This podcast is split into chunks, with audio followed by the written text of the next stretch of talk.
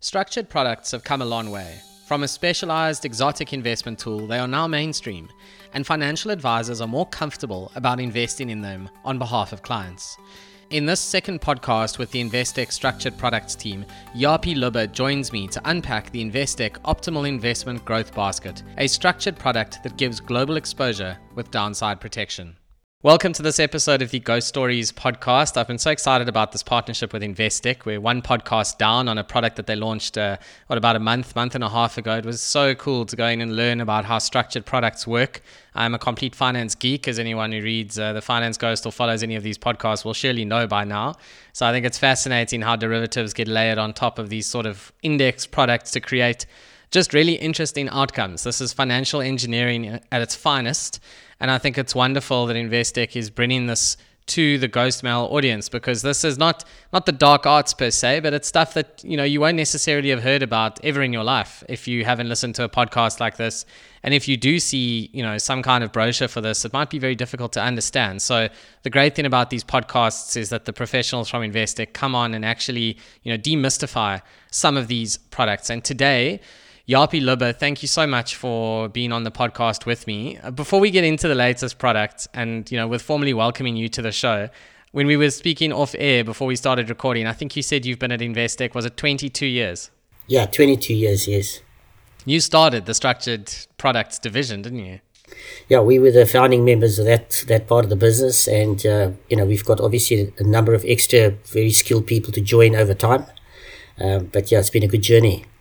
Yeah, that is quite an innings. I mean, how many listings, if you know roughly offhand, have you done? I mean, that's over two decades, right? You know, that's yes. when uh, South Africa was still hell of a good at cricket. That, that was how long ago that was. How many yeah. uh, how many listings have you done in that time? So in total, we've now done 104 listings. Um, and just for the audience, a listing is something that you create a listed product on a stock exchange.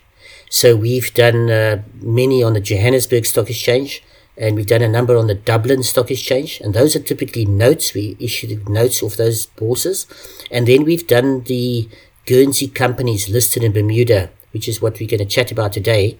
But in total, amongst these three platforms, we've listed 104 offerings.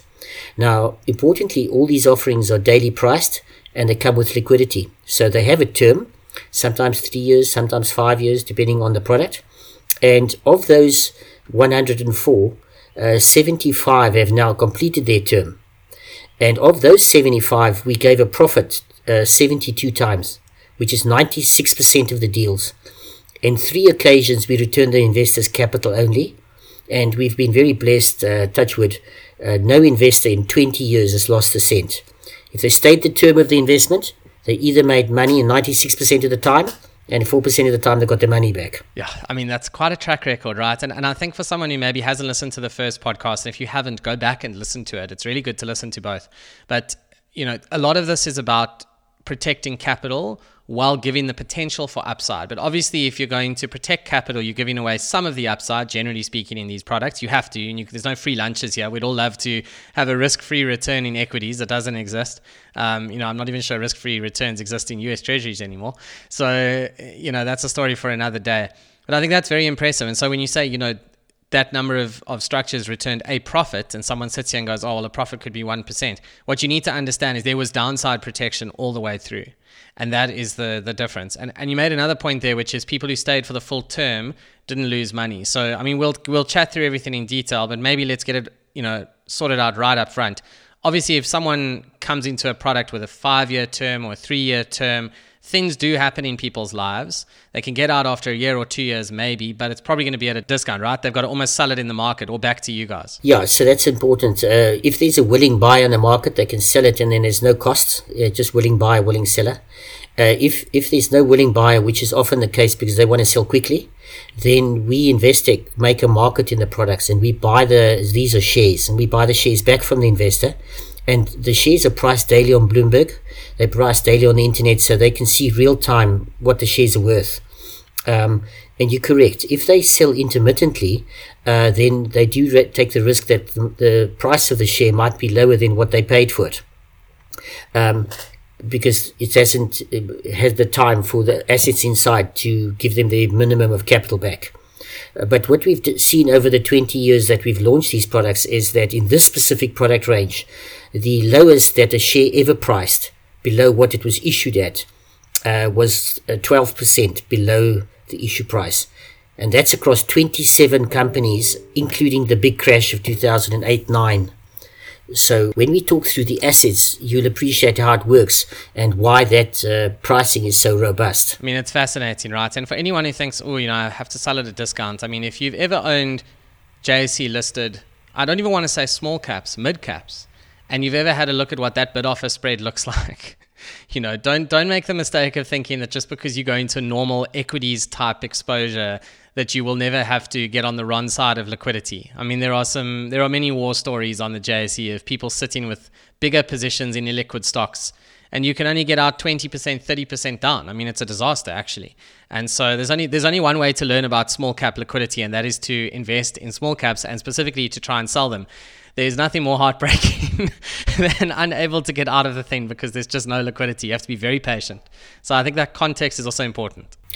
Maybe I can just add one thing there just to give the listeners uh, some perspective. Uh, we currently manage about 33 billion rand of products, different structures, and that's across uh, those that are still live. Uh, you know, the 70, 104 less than 75 that matured. Now, at the moment, today, we probably have about 100 million rands worth of stock. So the total that people sold back to us on a 33 billion book is about 100 million. So a very, very small percentage. And in our experience over the 20 years, less than 2% of people ever sell the products before they mature. So it's really in case of hardship, often unfortunately divorces or deceased, uh, but uh, very infrequent. Yes, these things happen. Happen to the best of us. So they, it's good to go in understanding, uh, you know, what that looks like. And I guess in terms of how people access these products, typically, I mean, is it always through independent advisors, or how does the distribution of these things generally work? Yeah. So the one that we're talking about today is a share. And uh, the advisors who are allowed to sell a shares, like a stockbroker, a wealth manager, uh, they have to have certain licenses with the FSB. They've got to be able to do shares.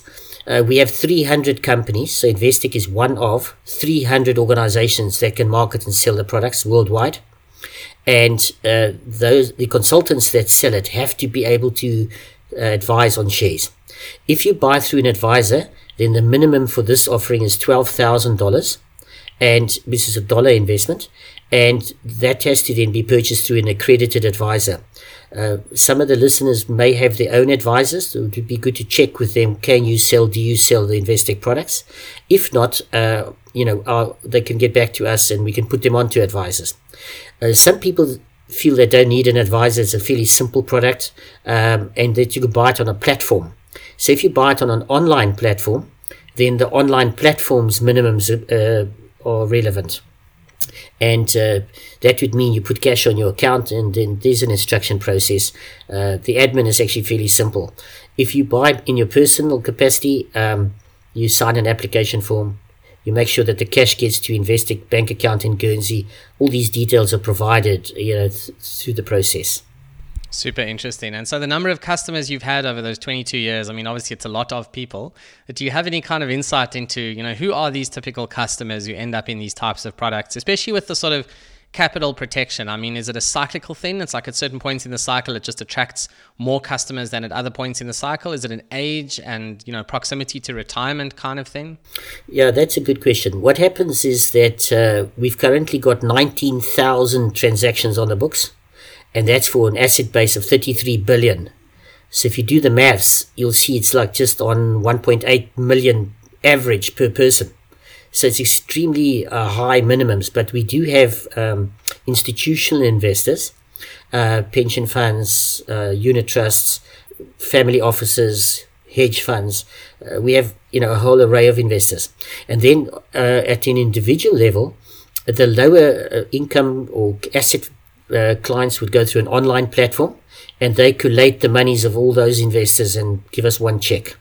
The the minimum because the minimum is twelve thousand dollars, you would tend to be obviously aiming at people that have got that type of cash available to invest. Accepting that you would typically use your one million allowance annual allowance that uh, that you get without having to get SARS approval, or if you need more, then you take up to 10 million cleared through SARS. Um, so, so the answer is that the, the, the profile of the clients is from, you know, 20 year old to, uh, let's say, 80 year old. Um, obviously, the bigger money would go with people that are so like 50 and older because people at that stage now start deleveraging and don't, don't want to take the same risk. So, the fact that they can retain all the uh, the upside that the, that each offering gives to the market, but they don't have to lose their money, puts them in a very strong position. But you'd be surprised how many young people have understood the maths now. Let's just understand clearly. If you have a five-year term, which this is going to be that we discuss, but your capital is protected in dollars over the five years, and then after five years you have a choice. You can keep your shares or you can sell your shares. Should the market have gone down over the five years, let's say by 40%, world markets, and I give you $100 back, you can buy the market the next morning because it's available at 60. But you've got a check of 100 in your hand, as opposed to ordinarily you'd be looking at a statement telling you you're worth roughly 60. That's if it's gone bad. If it's gone well, the upside to these offerings are with upside leverage, in other words, a geared upside, and you can then get to the end of the five year and have realized profits and decide I don't need the money now, so I'll lock in that that I made, you still haven't sold the share. You only pay tax when you sell the share. So that means you lock in all your profits and you reset your base to the new high water mark. So your capital protection goes up every five years if it's been a good five years. So if you think about that for a 30 year old who might have a 40 year time horizon, it's much better to have a pause every five years check what happened if it was a bad period, which actually, funny enough, happens about 25% of the time in, in MSCI world type exposure. Okay, then you walk away from the problem. If it's been a good time, you lock in the profits, deleverage all your equity risk, take all your equity risk out of your investment by resetting the capital protection. So let's say a 30 year old did that for 40 years, picked eight five year silos. If we stood here today and said, how many times would a five year be negative over the next 40 years? I put it to you one to two times out of the eight. What's important is you must just not participate in the losses in those one or two times. But as you know, we don't know which one of the eight, or which two of the eight. So it's an exceptionally powerful building block in a portfolio. Yes, it absolutely is. And I just want to touch on the dollar exposure because, I mean, that's a huge part of this, right? And I would imagine over a 22 year career, I mean, it must have been quite a journey, right? Because you're basically responding to what the markets are doing. And it's almost like, I would imagine, it's almost like this helicopter view of, okay, this is what's going on in the markets.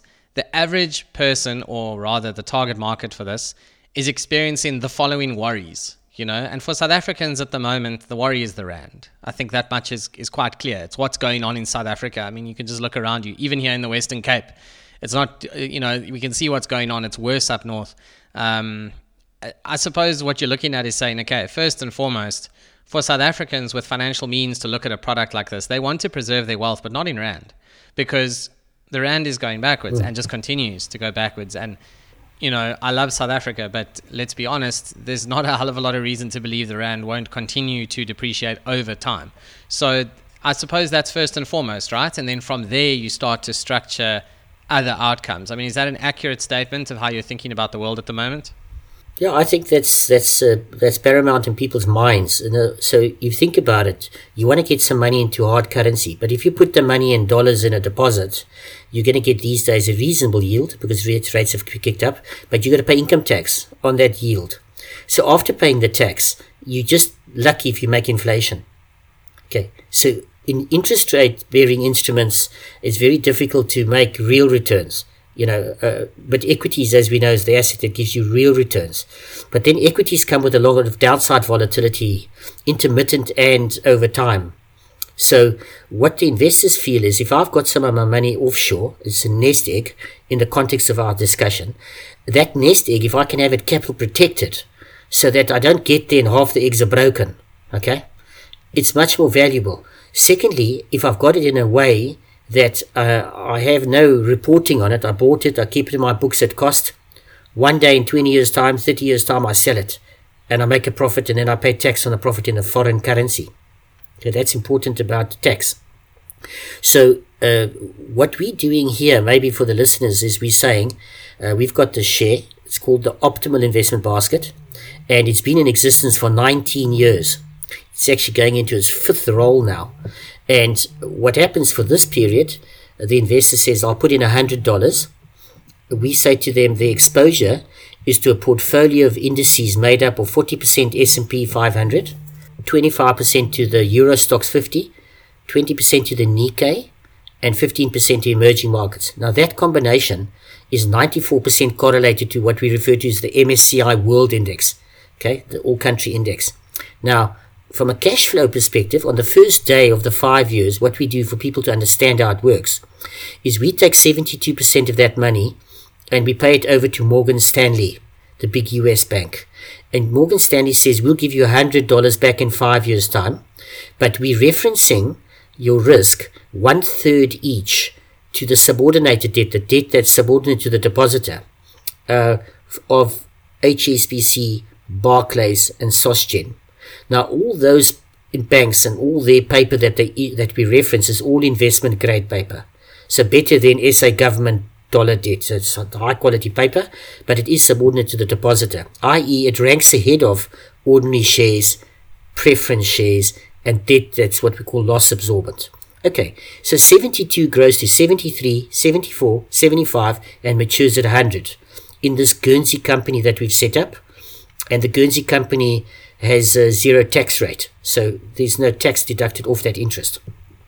Then we put aside for these roughly 2,000 financial advisors that can sell the product, or for the online platform, whoever markets the product, we put aside a total over five years of uh, 7%, roughly 1.4 per annum. Okay, now that's divided uh, 60 basis points for the sales guy, 60 basis points per annum for Investec, and 11 basis points for the directors and administrators. Now, the company is highly regulated. It's regulated in Bermuda, uh, so it's got an audit firm, Grant Thornton, as auditors. It's regulated in Guernsey, so you pay the Guernsey Financial Services Commission annual fees. It's regulated in South Africa under the Companies Act, so that no one buys something that's not regulated. And all those fees are then amortized from 7654 down to naught over the five years. So having spent 72 plus 7, that's a total of 79. That leaves 21 on the first day. Now, what we do with that is we, we approach six big banks or eight big banks. They've got to have an S&P A or better rating, being signed off by investor credit committees. And we say to them, if we were to buy upside for five years in dollars to the world equity market, to that portfolio of indices, we call that a call option. Options that customers would, would know very well and your listeners would be put options. Now, put options, your car insurance, your household insurance, your medical aid, your life insurance, you pay a premium, but you don't crash the car, Santam keeps the premium. You pay your discovery fee, you don't get sick, Discovery keeps the fee because you're paying for protection. The call option is exact opposite. It just pays if it goes up. Okay, so to price one where you'd get 100% of the upside would cost 18% the premium.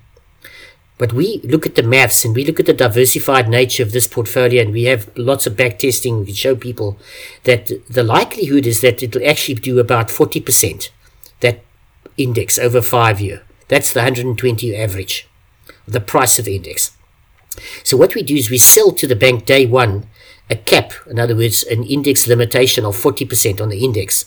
So they then give us a credit of 4. So 18 less 4 is 14. But because you've got 21 available, you can buy one and a half of them. That's how you get 150% gearing. So let's go to the shareholder. The shareholder buys a share in a company. The underlying exposure he has is the best blue chip stocks in the world because they make up the indices. And as you would appreciate, like the S&P 500 today, it's about 12 stocks that make up the major part of that return. Okay. But as an investor, when you've got the index, you've always got the best in the best shares because those are the ones that are the highest weighting in the index.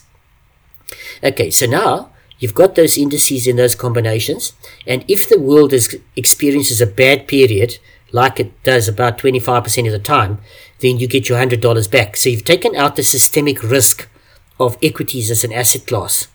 Because remember, the 72 still grew to 100. Secondly, If it's been a good period of time, if the market did 30, you got 45. If the market did 40, you got 60. If it did 50, you still got 60 because you were limited to 60. Now, 60 is about 9.8% per year in dollars. So, investors realize that if you had to go and buy your own insurance, like you buy car insurance, medical aid, for five years, a put option on world equity in dollars would cost you 11% of your capital. So if you tried that, you'd have to only start investing with 89% of the money. Okay, so what we look at, we say it's much better to get 150% of what the market does. Because if you look at the statistics worldwide, uh, we've tested 1,400 unit trusts worldwide that target the MSCI World Price Only Index. And after fees, costs, and expenses, over five year and 10 year, only 38% of them could beat the index. So I ask you, how many can give you 150% of what the index is doing? If only 38 could give you 100. Okay, that's a small number. You'll only know in five years' time which ones. Okay, so where do you, where's the risk here? The risk to this offering is then to the suppliers of the, of, of the debt, which is the investment grade banks and the, the debt that they've issued. And as you know, banks are extremely highly regulated. And these systemic banks, like the ones we've mentioned, have got the central governments of those countries checking them every quarter in detail. Secondly, your risk is to the fact that the equities do 70, but you only got 60. Okay. Now, as you said up front correctly, there's no free lunch. You've got to give up something. But what we look at is we look at what's the propensity of the world equities doing more than 60 okay, at this very diversified level, and that's fairly remote. It can happen, and it has happened in the past. But where interest rates are in the world now, so coming to your second point, and that is you've got to see where the world's at. So the world's at a point where interest rates are elevated. And we think that maybe over the next five years they'll moderate or come down slightly, which will be a tailwind for equities. That's why we want to have 150% of what the equities do. Okay, but it's like this. We want to get you uh, 160 from our 100 quickly. So how to get there quickly is to either pick the right shares, in which we don't know which ones are the right shares, or is to have exposure to the index that has the best shares making up the most weighting, but then get 150% of it. So that's why these shares are so popular.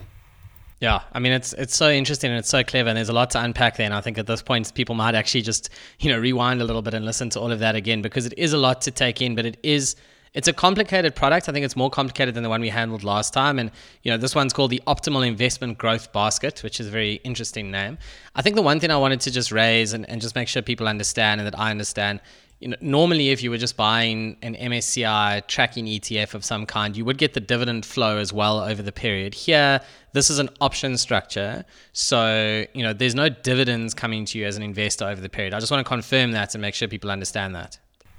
Yes, and I think that's a good way to look at it because obviously any one of us can just buy an ETF. So, to give you a comparison, if you want to look at the reward and risk, so you must always look at the reward plus risk simultaneously. If I was to buy an ETF and I wanted to have no downside, I'd have to lay out 11% on day one to buy the protection for five years of my 100. Okay, so if I had hundred dollars and I paid out eleven to protect myself, I'd have I'd have eighty nine left over. So if I wanted to get to one sixty, I'd have to go from eighty nine to one sixty. You know that whole distance. Then, because I I would get the dividend, I would get one for one what the market does, plus one and a half percent per annum is the dividend. We've worked it out that you would need the market, the index of the uh, price only index to do seventy one to get a net 60 in your hand, even getting the dividend and getting a small ETF fee of quarter of a percent. But if you take this process, because you've got 150% gearing on the 100, you start with 100, you don't start with 89. You only need the market to do 6.9 per annum, or 40 in total for five years, as opposed to 70. So it's a very compelling argument to say that you know, rather take that. If you don't want protection, so let's just cover the other aspect. Investor may say, I'll buy the ETF and I'll, it's a long term. I'm not worried about the downside. So I'll just pick up the dividends and just take one for one exposure. But the fact that the ETF only gives you one for one exposure, okay, means that you would need the market to do 51. That's the percentage plus nine net dividends retained to get you 60, taking all the risk. Here, you only need the market to do 40 because you're getting 40 times one and a half, which is 60. Yeah, and something I want to raise, you know, for people who are listening to all of this and, and thinking about all the different options of where they can put their money. I mean, the other sort of the other areas where people think, oh, I'm getting some degree of capital protection. I mean, the property sector has historically had that kind of flavor, and I think COVID has taught a very hard lesson there um, you know, to a lot of investors, and, and, and that's a complicated place to play. Then there's the typical sort of bond portfolios, and as yields rise, prices come down. So if you're looking to have liquidity within the next few years, you take pretty serious risk on those bonds. And obviously, the longer duration bonds have the you know the higher yields, but then they can also hurt you the most. So you know there's there's a lot of capital risk in any of those structures. None of them give you capital downside protection. And people often only learn this the hard way unfortunately. Uh, would you agree with that? And, and and that's also part of you know what this what this offers in comparison to those? Yeah that's that's a critical observation. If you look at the statistics um, investment grade dollar bonds five year dollar bonds uh, from 1987 to now 29% of the time the price of the bonds are down exactly the point you've raised. Because if you buy a bond and after you've bought it, the interest rates rise like you have now, super high interest rates. Everybody bought bonds five years ago is in capital losses. Okay. Now, in our structure, we use the bond interest rate in the market because, but because we buy what we call a zero coupon bond, we buy a bond that has to mature at 100. Today, for instance, the interest rate that we lock in may be 4% for the base rate. But if in five years' time it's gone to 8, a person who bought the bonds directly would lose a lot of capital.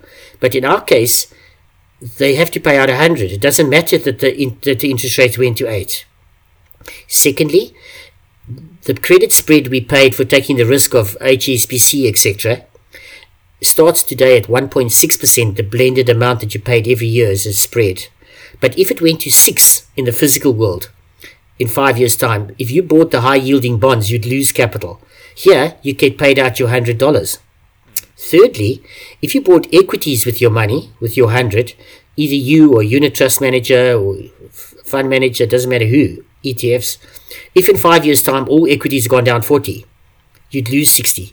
Here, if they've gone down 40, because you had your exposure to them via a call option, the right to exercise, which you don't exercise if it's gone down, but you can't, it's out the money. It means in practice that you're getting the equity risk premium, the credit risk premium and the fixed income or duration risk premium, but you're not taking one of the three risks. What you are taking is the insolvency risk of that bank. So the bank actually has to go insolvent or uh, one of the credit events which is documented in the process. But for that to happen, all the shareholders are going to lose their share, share value and the preference shareholders and the other people that stand ahead of our company structure. So we've been very blessed. We've done 104 over 20 years, and none of them have ever come into any problem with that. Yeah, I mean, I've got to say, if we ever get to a world where the credit of Morgan Stanley becomes a lost situation, or banks like HSBC or Barclays, the least of your problems is going to be the structure, because it means that the world is literally exactly. on fire. Literally. I'll put that into perspective for you. For Morgan Stanley to to default on its senior debt, which is what we have the exposure to, obviously the banking system in the US has to get into serious trouble. The banking sector, just the banking sector in the US, is worth 1.5 trillion dollars. The JSE All Share Index is worth 1.2 trillion dollars. Yeah. Okay. So just to put that into perspective.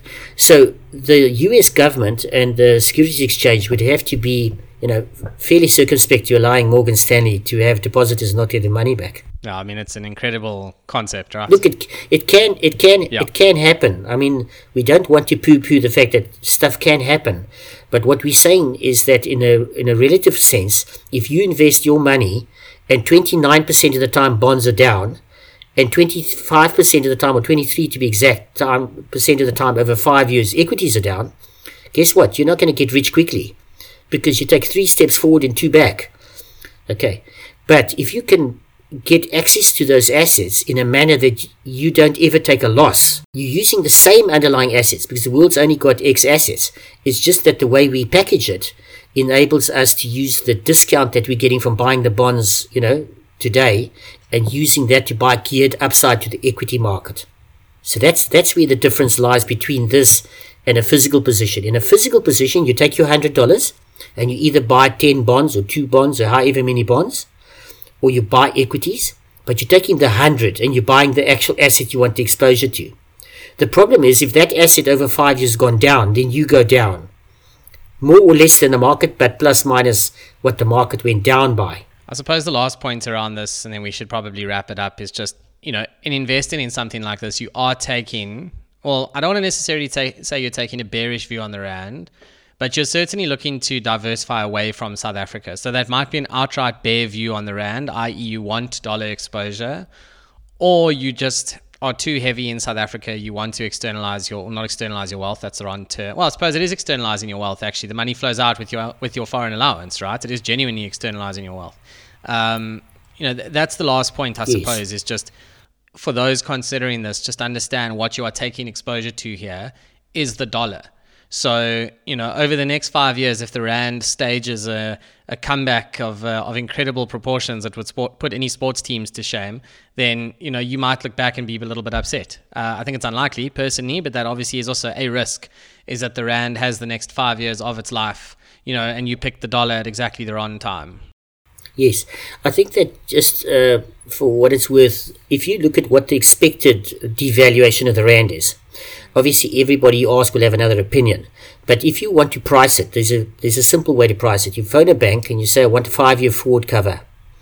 Okay, and you can phone any bank. There's a curve on the Bloomberg that shows that that expected devaluation, according to the forward curve, is plus minus 23, 24% over a five year.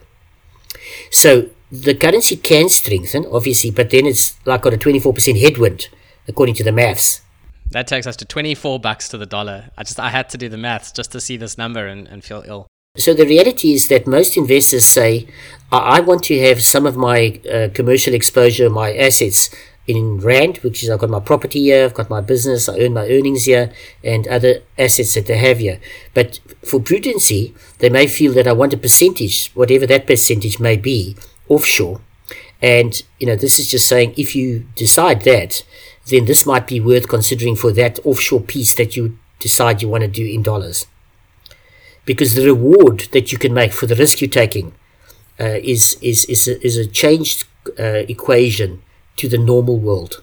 So I think Japie, in wrapping this up, I mean the closing date for this is the 24th of November. So for and, and that's the thing is these things have a window period in which to invest, and then it's a traded instrument. But I mean, don't rely on that liquidity because there probably won't be much of it, as we've talked about.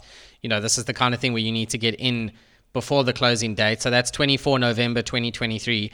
I think there is some information online. I mean, I've seen the sort of brochure around this and everything else. Just for those who have questions, and I'm sure there will be, what is the best way to contact uh, the team at Investec to find out more about this?